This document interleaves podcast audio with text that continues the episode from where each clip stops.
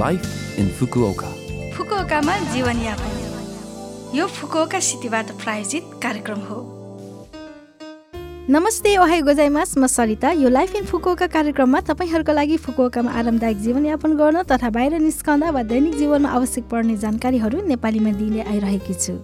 हरेक हप्ताको बिहिबार यो कार्यक्रम म सरिताको साथ सुन्न सक्नुहुन्छ। छोटो समयको हाम्रो कार्यक्रम सुन्दै गर्नुहोला।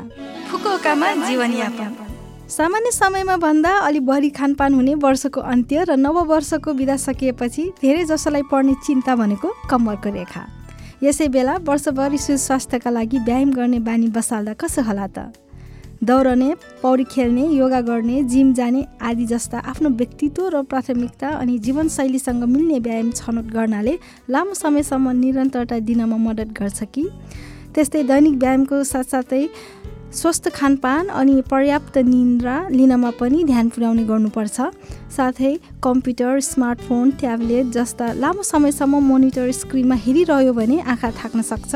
यस्तो बेलामा आँखा न्यानो पार्नाले आँखा वरपरको भाग आरामदायी हुने भएकोले आँखालाई न्यानो पारेर राख्नु पनि राम्रो उपाय हुनसक्छ आँखालाई न्यानो पार्ने सरल तरिका मध्येमा एउटा हो नुहाउन आँखा बन्द गरेर पानी पलकमा पार्ने। यस्तो गर्नाले आँखा पूर्ण रूपमा राम्ररी बन्द गर्नु भने आवश्यक छ। आँखाभित्र पानी नछिर्न ध्यान दिनु आवश्यक छ।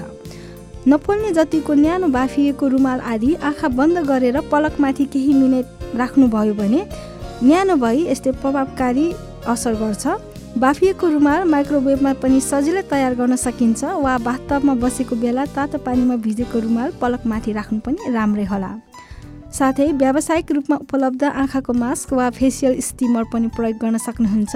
यस प्रकार घरमा भएको चिजहरूबाट गर्न सकिने सरल तरिकाहरू अप्नाएर सजिलै र स्वस्थ तरिकाले यो एक वर्ष बिताउँ।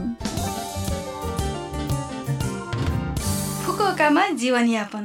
आजको फुकुओका सहरबाट सूचना रहेको छ नोरो भाइरसदेखि सावधान। जाडोमा नोरो भाइरसको कारण बान्ता हुने पखाला हुने पेट दुख्ने र बान्ता आउला जस्तो हुने समस्या बढी हुने गर्छ।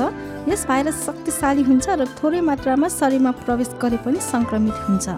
भाइरस हात वा खानाद्वारा शरीरमा प्रवेश भई यसले पखाला वाकवाकी बान्ता र ज्वरो निम्त्याउँछ।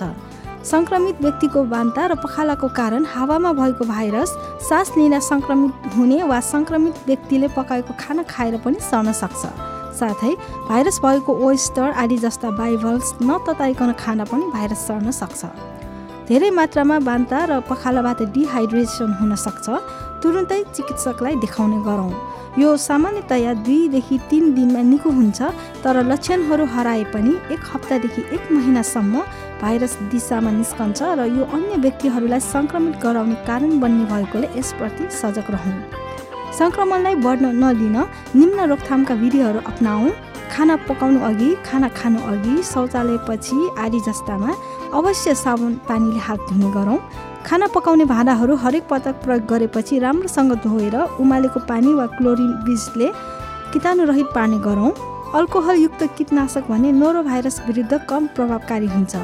नोरो भाइरस पचासी डिग्री सेन्टिग्रेडदेखि नब्बे डिग्री सेन्टिग्रेड तापक्रममा नब्बे सेकेन्ड वा सोभन्दा बढी ततायो भने मर्ने गर्छ।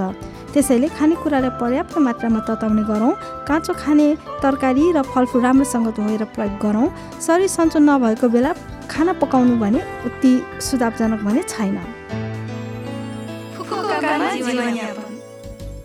यो हप्ताको लाइफ इन फुकोका कार्यक्रम तपाईँहरूलाई कस्तो लाग्यो? लभ एफएमको होम पेजमा गएर लाइफ इन फुकोका नेपाली भनी खोजी पोडकास्टबाट पनि यो कार्यक्रम तपाईँहरूको मिल्ने समयमा सुन्न सक्नुहुन्छ ब्लगबाट पनि कार्यक्रमको बारे जानकारी पाउन सक्नुहुन्छ हामीलाई मेसेज पनि पठाउन सक्नुहुन्छ। हाम्रो इमेल ठेगाना रहेको छ seven six one at the rate love FM dot co dot JP जाने जाने आज कर्मको मेरो माया नौ दारा पारी गीत तपाईँहरू सबैलाई राख्दै बिरा हुन चाहन्छु। तपाईँहरूको दिन शुभ होस्। नमस्ते।